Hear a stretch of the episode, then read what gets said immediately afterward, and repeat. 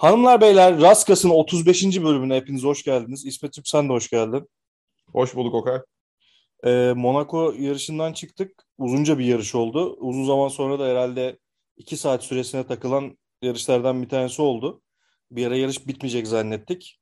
Ee, hatta yarışın bir kısmında ben e, evden çıkma durumum vardı. Bir yarım saatliğine. O yarım saatte e, kırmızı bayrak çıkmış. Sana teşekkür ediyorum bunun için. Yarışa yetişeyim evet. diye kırmızı bayrak çıkarttırmışsın.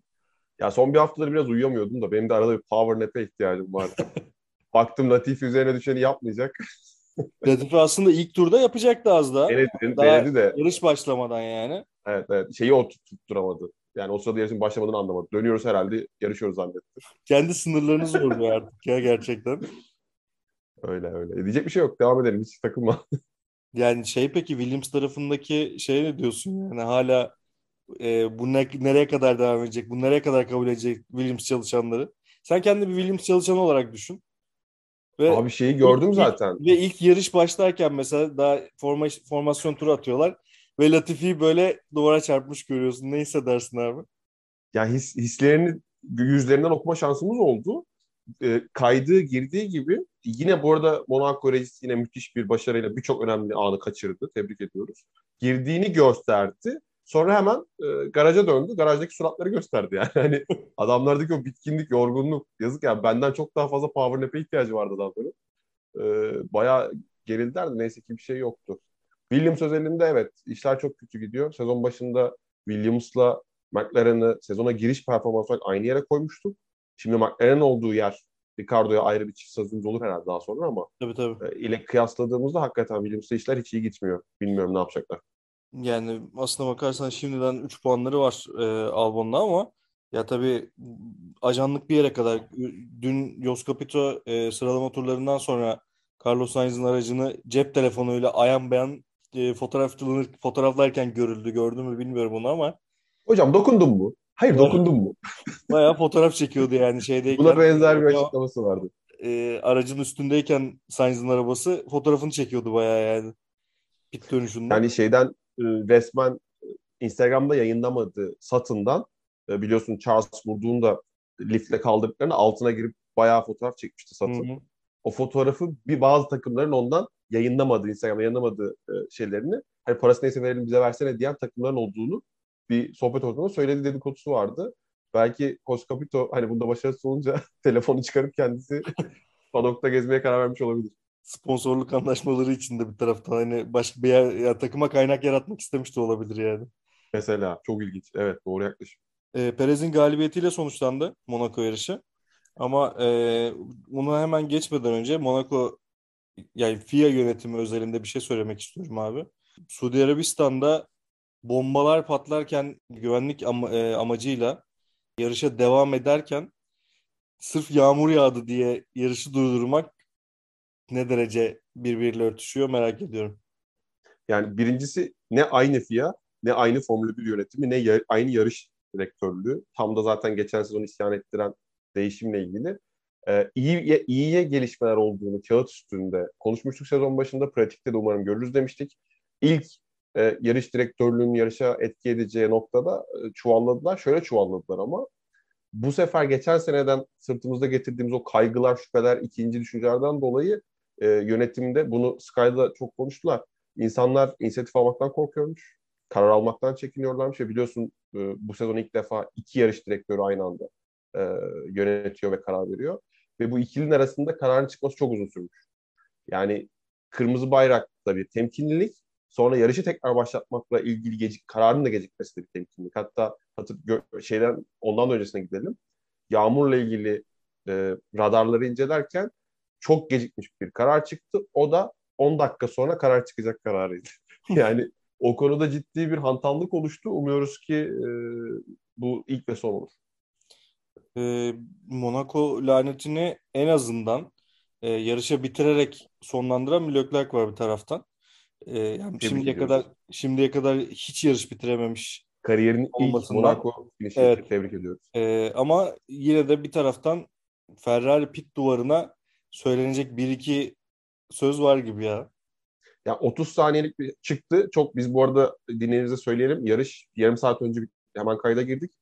ve YouTube'da takip ettiğim bir şey var. E, radyo kayıtlarının transkriptini yayınlayan hesap. Hemen ilk sıcağı sıcağına onu girmiş.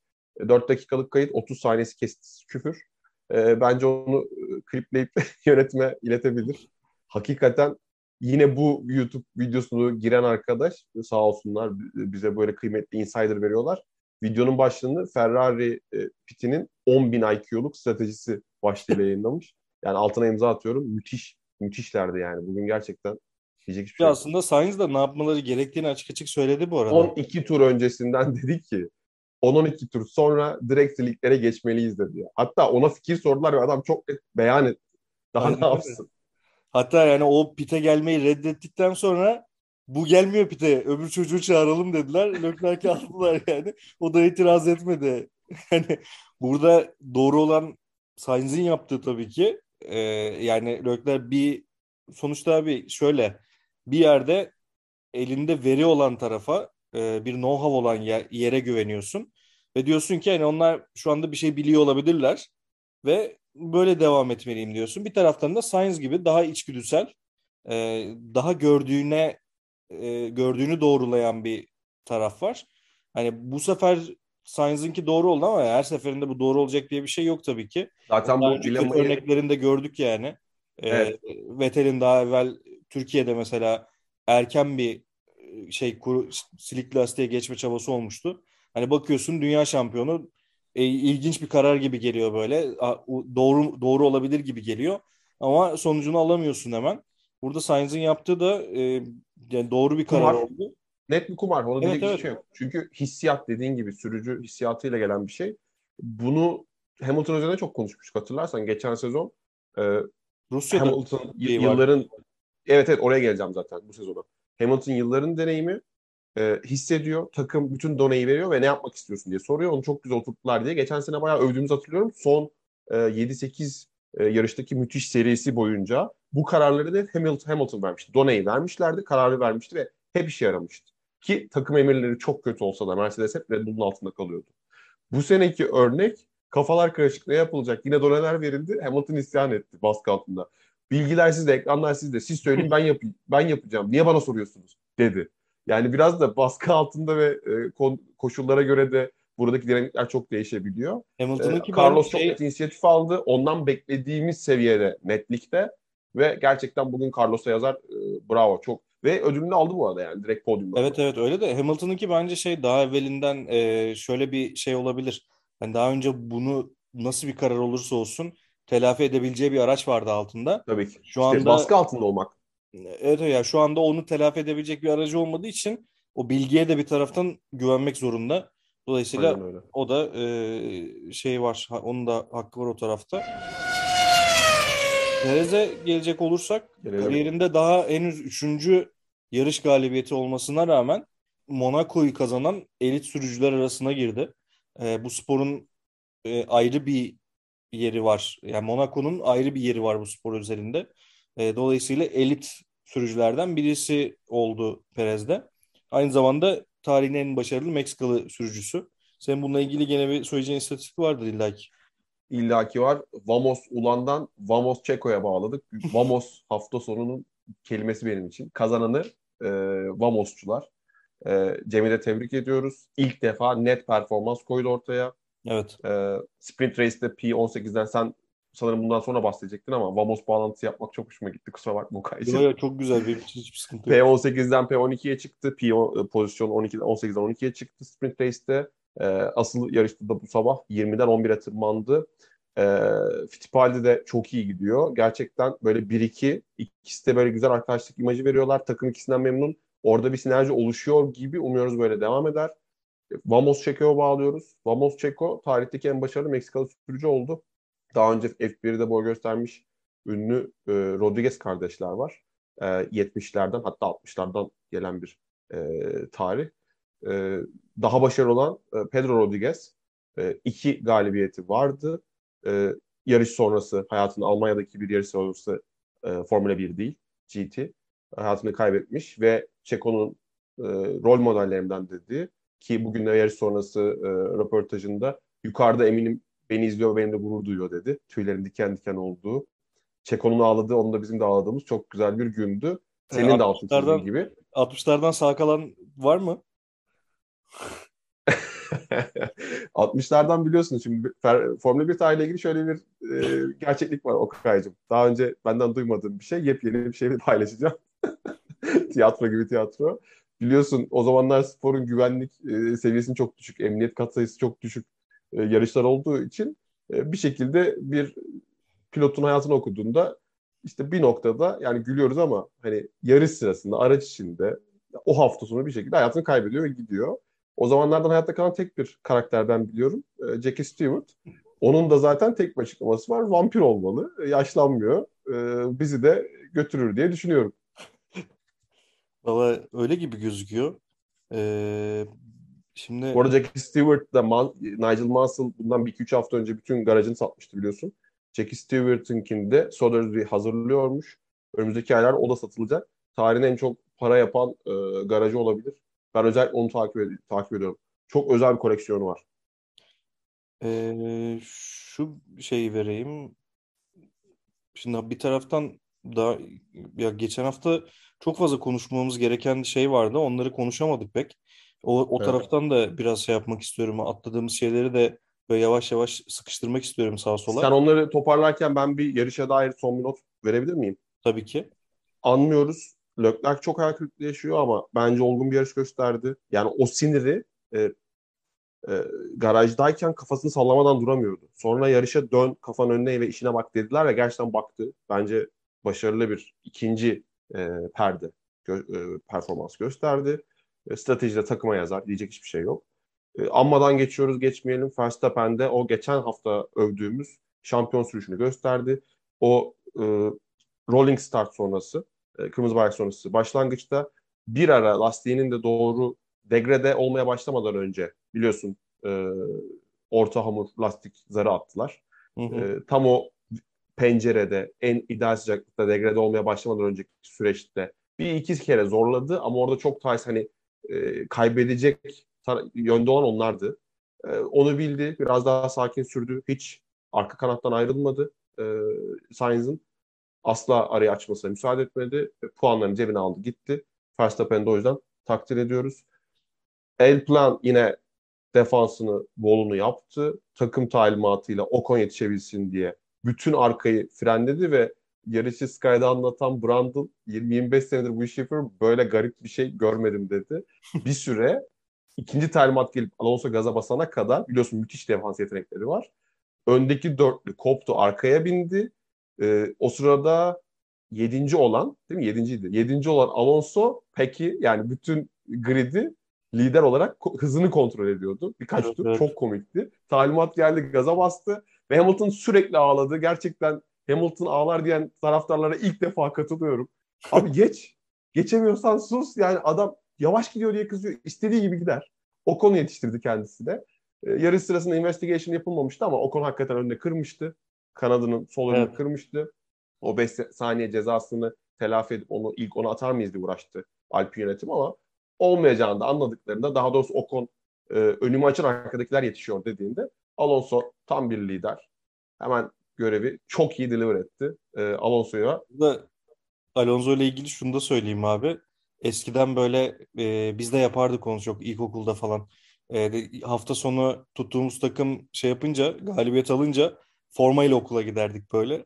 Alonso da Real Madrid formasını giyip e, direkt şeye geldi. Yarış gününe geldi. Gerçek Çok bir güzel. Ancelotti e, Real Madrid gibi sürdü diyebilir miyiz? Yani underdog, yaşlı kurt ama görevini yaptı. Kupayı attı kenara. Aynen öyle abi. Ee, bir taraftan şunu sormak istiyorum sana. Şimdi hep şeyi konuşuyoruz bu araçların yeni teknolojiyle alakalı geldiği durumla e, zannediyorum 1.7 mi 1.8 saniye mine olması lazım yarışın sonunda. E, Perez, Sainz, Verstappen ve Leclerc arasındaki zamandan bahsediyorum. Evet, evet. Yani 1.8 saniye içinde 4 araç sığdı. Araçlar birbirlerini yakından takip edebiliyorlar. Evet. Ama bu büyük araçlarla hala geçiş yapılamıyor. Yani burada nasıl bir çözüm bulacaklar buna bilmiyorum. Yani Monaco'ya özel bir araba yapsınlar. Belki öyle bir Ya bir şey, şey değil mi? Gerçekten yani en 3, 3 metre 3 metre olacak abi. Monaco'da araç limiti olacak. 3 metre olacak abi boyu. Eni de böyle işte, işte go kart gibi ya 50-60 santim olacak bir. Ya başka bir şey yok bunun Şu- yani. Evet. Dolayısıyla bundan Ye- dolayı bu arada çok pardon bitireyim. Ee, Yo, bundan, bun- bundan dolayı abi bu sporda şunu konuşma, konuşulmaya başlandı. Ee, Monaco işte Formula 1'de olmalı mı? Devamı gelmeli mi? Diğer yarış senelerinde olmalı mı diye. Abi Monaco Formula 1 sezonunda olmazsa olmaz. Yani o Formula 1 olmaz o. Çok net. Kesin ve katı bir kural gibi bir şey bu yani. Monaco Şimdi- olmalı. Dolayısıyla hani burada nasıl bir adım atılmalı? Bir bu var. Bir de şunu da sorayım sana. ikisine birden cevap ver abi. Ee, geçen hafta yaşadığımız e, şey, Çeko mevzusundan sonra hani Verstappen'e yol verdirdiler sonra konuştular. Stratejiyle öyle olması lazımmış falan gibi gibi bir şey ortaya çıktı ama e, Çeko bu haftaki performansı sence geçen haftadan ya şey yaptığı e, öfke ve kinden kaynaklı mı? Yoksa Red Bull işi buraya getirdi mi? Hiç müdahale etmedi mi? Özellikle e, hani Perez kazansın, karışmayalım. Bir takım kendine gelsin. O dışarıya karşı imajı biraz düzeltelim gibi bir şey olmuş olabilir mi sence? Onu sorayım sana. İkinci soruya çok kısa cevap verip aradan çıkarayım. C şıkkı her ikisi de. Perez'in o öfkeyi sürüşüne yansıtıp kalitesini ortaya koyması gerek- gerekiyordu. Başardı. Büyük bir tiki aldı. Red Bull yönetimi de ciddi ciddi villainlar yani kötü karakterler olmaya doğru dönüşüyordu. Öcüler olmaya. Hakikaten public relations anlamında, halk ilişkiler anlamında biraz müsaade ettiler gibi görünüyor ki Verstappen'e özellikle o gözle izledim.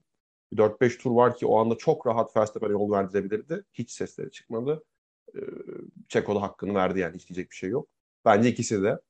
Asıl konuya gelirsek bizi bu hafta en üzen, en stres yapan seni beni. Ee, Raskas'ımızın e, evi, yuvası, bizim evimiz yuvamız dediğimiz Monaco'ya uzanan eller diller. ya çok ne söyledin abi? Monaco'suz Formula 1 takvimi olmaz, böyle bir saçmalık olmaz. Ama lojistik ve pratik kaygılar da gün gibi ortada. Yani stratejik saçmalamalar hani e, herkes bir şekilde o turu atıyor. Stratejik olarak kim hata yaparsa geride kalıyor.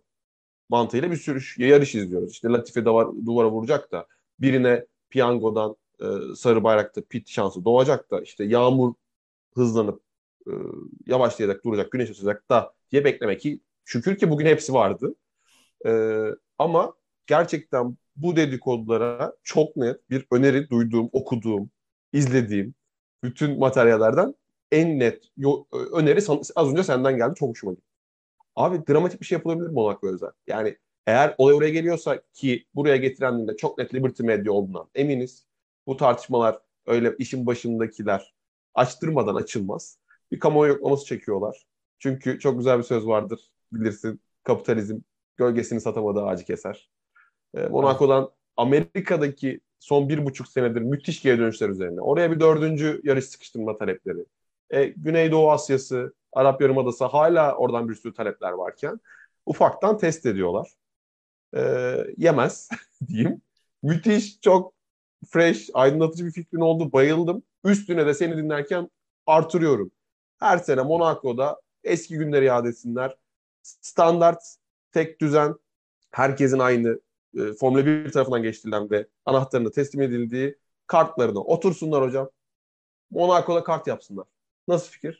Zaten 2 3.3 kilometre mi oluyor? 2.1 millik takvimin en kısa ve en yavaş pisti. Dönsünler hocam. Gerçek saf yürüyüş, sürüşleri bir görelim. 40 yaşında bir karta binsinler. Haksız mıyım? Evet abi yani bence de müthiş ya. Hatta şey Hocam bu- yapabilirler yani. Hani Biz bunun böyle bir- peşine düşelim. bu, bu bu, yarışa özel mesela böyle bir e, teknoloji puanı falan verebilirsin mesela. Hani bu ara, yarışa özel bir araç geliştireceğin için mesela ekstra bir 5 puan 10 puan falan verebilirsin yani. O bambaşka bir al- alan. Neden olmasın? Hani Monaco'nun evet özgünlüğünü, tarihini ön plana çıkarmak için katma değer odaklı gidilebilir. Bence de dümdüz sürüş, krallara layık, Monaco'nun krallarını yad eden, saf sürüş yeteneklerinin kapıştığı, standart kartlarla yarışılan, go kart yapılan bir senede bir yarış. Of Bence, ne güzel olur ya. bence müthiş olur abi. Ee, Az kalsın brainstorming'in tavan yaptığı anlar. Şimdi bir taraftan e, şeye geleceğim. Yarış ortasında Schumacher'in yaşadığı bir kaza var. E, an itibariyle Haas'ın şu anda 3 arabası var. E, Schumacher çünkü ikiye böldü aracı. Yarışın gidişatını yine seyrini değiştirdi. Çok şükür ki ona bir şey olmadı. Tabii burada aracın ikiye bölünmesiyle alakalı bir not daha var. Zannediyorum ara, araçtık yani pilotun güvenliğiyle Bu alakalı bir durum var galiba orada. Yani Evet, daha yoksa bu kadar kolay parçalanan ikiye bölünen araçlar değil bunlar. Bu yeni jenerasyon araçların temel dizaynını, blueprintlerini yani tasarım dokümanlarını takımlara teslim ederken F1 biliyorsun temelini F1 dizayn ettiriyor. Sonra üstüne takımlar koyuyor. Ee, orada çok net bir şey yaptılar geliştirme. Groya'nın e, yaşadığı kaza Bahreyn'de miydi? Bahreyn'de. Arap Yarımadası'ndaydı ama çok ciddi bir kaza geçirdi. Ölümden döndü. Yangın vesaire. Bunun deneyimlenmesi hemen çözüm olarak bu, bu konuda FIA'nın bu dedikeline bayılıyorum abi. Gerçekten çok net bir şekilde hemen çözüm odaklanıyorlar. Bir şekilde bir şey introduce ediyorlar. Olmazsa yenisini deniyorlar. Ee, o kazanın çıktısı bilmiyorduk. Ben de bu yaşanınca hemen e, okudum ettim öğrendim. Ee, şasiyi vites kutusunun oradan yanal darbe aldığında çok kolay ayrılabilir şekilde dizayn etmişler. Neredeyse bölünsün diye bilinçli bir şekilde dizayn edilmiş. Dolayısıyla dinleyicilerimizin gördüğü o kaza aslında o kadar impactful yani o kadar G kuvvetinin olduğu bir kaza değil. Hele ki Tekno Pro bariyerleri vurduğu için zaten G'nin neredeyse %80'i o bariyerlerde sürümleniyor. Hı hı. Ee, o yüzden de Mick çok rahat çıktı, yürüdü, hiçbir sorunu yok. Ee, kağıt gibi dediğin gibi ayrılmasının nedeni bilinçli. Ee, hem bir an önce o pot denen içinde kafesin, uzay kafes şeyinin, çelik barların içindeki sürücünün bir an önce o ortamdan uzaklaştırılmasını sağlamak. İki, e, benzin tankı, e, yakıt tankı diğer parçada kalıyor. Olası Evet. yangın ihtimalinden de uzaklaştırılıyor. Bu yüzden bunun müthiş bir deneyimini gördük. Yani onu geliştiren mühendisler şu anda bu gece böyle keyiften uyuyamaz öyle söyleyeyim yani. Evet. Harika bir şey abi. E, Bunları görmek beni çok mutlu ediyor. Ee, bir taraftan ge- geçen hafta konuşmayı unuttuğum şeylerden bir tanesi e, yeşil Aston Martin'ler daha doğrusu e, pembe Mercedesler e, Yeşil Red Bull'lar. yeşil Red Bull'lar işte böyle bir şey kademe kademe oraya doğru gidiyor yani. Yani pembe Mercedes'ten e, Eşek Martin'e, Eşek Martin'den Yeşil Red Bull'a. Peki bugün gördüklerimize ne dersin? Valla söyleyecek hiçbir şey yok ya yani pek bir Şey, For, şey- ben ben ben benim bir fikrim var. Force India. Aynı yerden hocam bir şey değişmedi ki. yani evet Gerçekten yerde iki buçuk, iki, iki buçuk üç milyar dolar harcadı abi adam. İki buçuk üç milyar dolar harcadı. yani bilmiyorum ne diyeceğim gerçekten Red bilmiyorum. Bull'dan çalınan, Mercedes'ten çalınan mühendisler, burada işte o Ki- Milton Keynes'te yapılan bilmem kaç milyar dolar, 100 milyon dolar poundluk yatırım Ya fabrika a- yani. araç dizaynı şeyle aynı oldu ya neredeyse. Red Bull'la aynı Red oldu Bull'la. neredeyse. Gerçekten Çok, çok güzel. üzücü. Çok üzücü. Yani ben Vettel'e üzülüyorum. Başka bir şey üzülmüyorum. Diyecek bir şey yok. Ya evet. Ee, bir taraftan şey oldu ya. Tam Türk oldum. Hocam Vettel, Hamilton, Alonso ayrılsın. Kendi Formula 1'ini kursun. Saçma. bir taraftan Ricardo'ya da üzülüyoruz. Ee, geçen hafta geçen hafta bir andık kendisine. Çünkü şeyde nedir onun adı? Verstappen için harcanan pilotlardan bir tanesi kendisi de. Evet. Ee, Checo'nun öyle olmasından korkuyorduk. Öyle olmayacağının sinyallerini verdi ilk haftadan. Ama Ricardo e, o şeyde harcananlardan oldu. Ve kariyerinin eğrisine baktığımız zaman şu anda yukarı değil aşağı doğru gitmeye başladı. Çoktandır yani. Ee, Renault sonrası daha doğrusu böyle olmaya başladı. Geçen sene bir yarış kazanmış olsa da McLaren'le şu andaki durumu çok iç açıcı değil. Zac Brown'un da bununla ilgili zannediyorum bir açıklaması vardı. Onu hatırlatmanı istiyorum senden. Ee, çok net bir şekilde e, McLaren'e bir aset yani bir pardon bir tüzel kişilik Ricardo'yu da bir tüzel kişilik gibi karşıya koyup biraz soğuk bir dille şöyle bir şey dedi. Ee, Daniel Ricardo ile olan part, business part, yani iş partnerliğimizden iki taraf listelerini alam, bul- bulamadı dedi. Çok Evet. net. Ya bu şey demek yani sözleşme fesline giden yolun açılması gibi bir şey. O soğuk dille söylenmesi çok rahatsız etti beni. Ee, onun üzerine de zaten biliyorsun biz de Instagram hesabımıza bununla ilgili post, at- post attık ve birçok dinleyicimiz, takipçimiz maalesef Ricardo'nun artık burada hani aşının tutmayacağı, McLaren'de bir geleceğin Evet. olmadığını düşünüyor. Tam onu düşünürken de e, kaza geldi idmanlarda. E, Seindel, değil mi? Seindel diye mi okuluyor? Teknik And, patron. And, Andreas Andreas Seindel. Seindel, Seindel. E, neyse ki o dün sıralamadan önce bir açıklama yaptı. E, bütün sorumluluğu teknik ekibin üzerine aldı. E, şey, setup'ta e, çok adventurous, maceracı olduğunu mühendislik ekibinin Ricardo'nun bir suçun olmadığının ve o sert virajda sanırım 8. virajda e, Ricardo'nun gerçekten o arabayı çevirmek için elinde hiçbir yeteneğin yani yetisinin olmadığı, Ricardo'nun suçu olmadığını söyledi. Bu çok nadir duyduğumuz bir şey. Sıcağı sıcağına evet. teknik patrondan mühendislerin, mühendislerin suçu demek. Ama genelde de böyle nadir açıklamalar hani orada bazı bir sıkıntılar olduğunda hani şimdilik böyle bir su- susturalım medyayı ilgilileri içeride bir çözelimdir. Evet. Ee, evet orası kaynıyor. Benim üzüldüğüm şey şu olur. Hep konuştuğumuz çok genç yeni bir nesil var. Aşağıda o 20 koltuktan birini bekleyen birbirini parçalayan çok büyük bir havuz var. Yetenek havuzu. Yani Ricardo buradan atıyorum Williams oradan Haas'a düşmez. Yani buradan ıı, yollar ayrılırsa sanki teklif de gelmezse evet. bilmiyorum herhalde işte Finlandiya'da Bottas'la e, kışın şey yapar. Buz e, rallisi yapar. Ya valla bir, bir, bir şey görsem mutlu olabilirim belki. Ya bu tamamen şu anda e, hayal dünyamın yarattığı bir şey. Sezon başında, geçen sezon başında Çeko'nun e, araçsız kalma ihtimali varken Verstappen'in dünya şampiyonluğuna kattığı şey, e, değer ve yardım. Bir taraftan o şeyden sonra iki yarış kazandı Çeko'da ve Ricardo'nun böyle bir gerçekten böyle bir fırsat Ricardo bir daha bulur mu bilmiyorum ama yani işte umut fakirin ekmeği abi istiyorsun yani. Ee, Karakter olarak çok yakışıyor. Keşke, yani keşke olsa. Evet evet yani o o sempatikliği yüzünden e, Ricardo'yu herhalde sevmeyen yoktur ya Formula 1. Şöyle diyebilir miyiz? Bizim korkumuz şu. Ricardo gibi bir karakter gidip yeni bir Mazepin, yeni bir Latifi, yeni bir Stroll'ün orada Zu'nun ki Zu bence bir şey değil mi? Çocuk çok iyi. Hiç şu ana kadar gayet evet, iyi. O... Bottas'ın arkasında kalması başka bir şey ama. Zu'yu bir çaylak olarak o en alttaki beşliyle dörtlüyle kıyasladığında bence hiç fena iş yapmıyor. Çok çaylak hatalar yapıyor. Onlar normal. Ee, ama işte bu milyoner çocuğu profillerinden bir tanesinin Ricardo çıktığında denkleme girecek olmasıdır korkumuz yani. Başka bir şey değil. Ya evet ya şu anda tek umudumuz, ümidimiz Oscar Piastri gibi. Şu anda Alpin tarafında e, bütün hafta sonunu da garajda izledi. Evet, koltuk bekleyenlerin gerçekten hak ettiği yerde olmasını temenni ediyoruz. E, Bottas'ın Hamilton'a hediyesini soracağım sana. Yani gerçekten Rask... hediye etti, çerçeveletip falan bir de yani. Rask hele ki bugün de biliyorsun o içine yattığı nehir gibiydi bir ara pist. Evet. Hemen editlenmiş otosport tarafından. Biz de paylaştık. Rask tire as diyelim. Raskas virajına yatırmışlar şeftaliyi.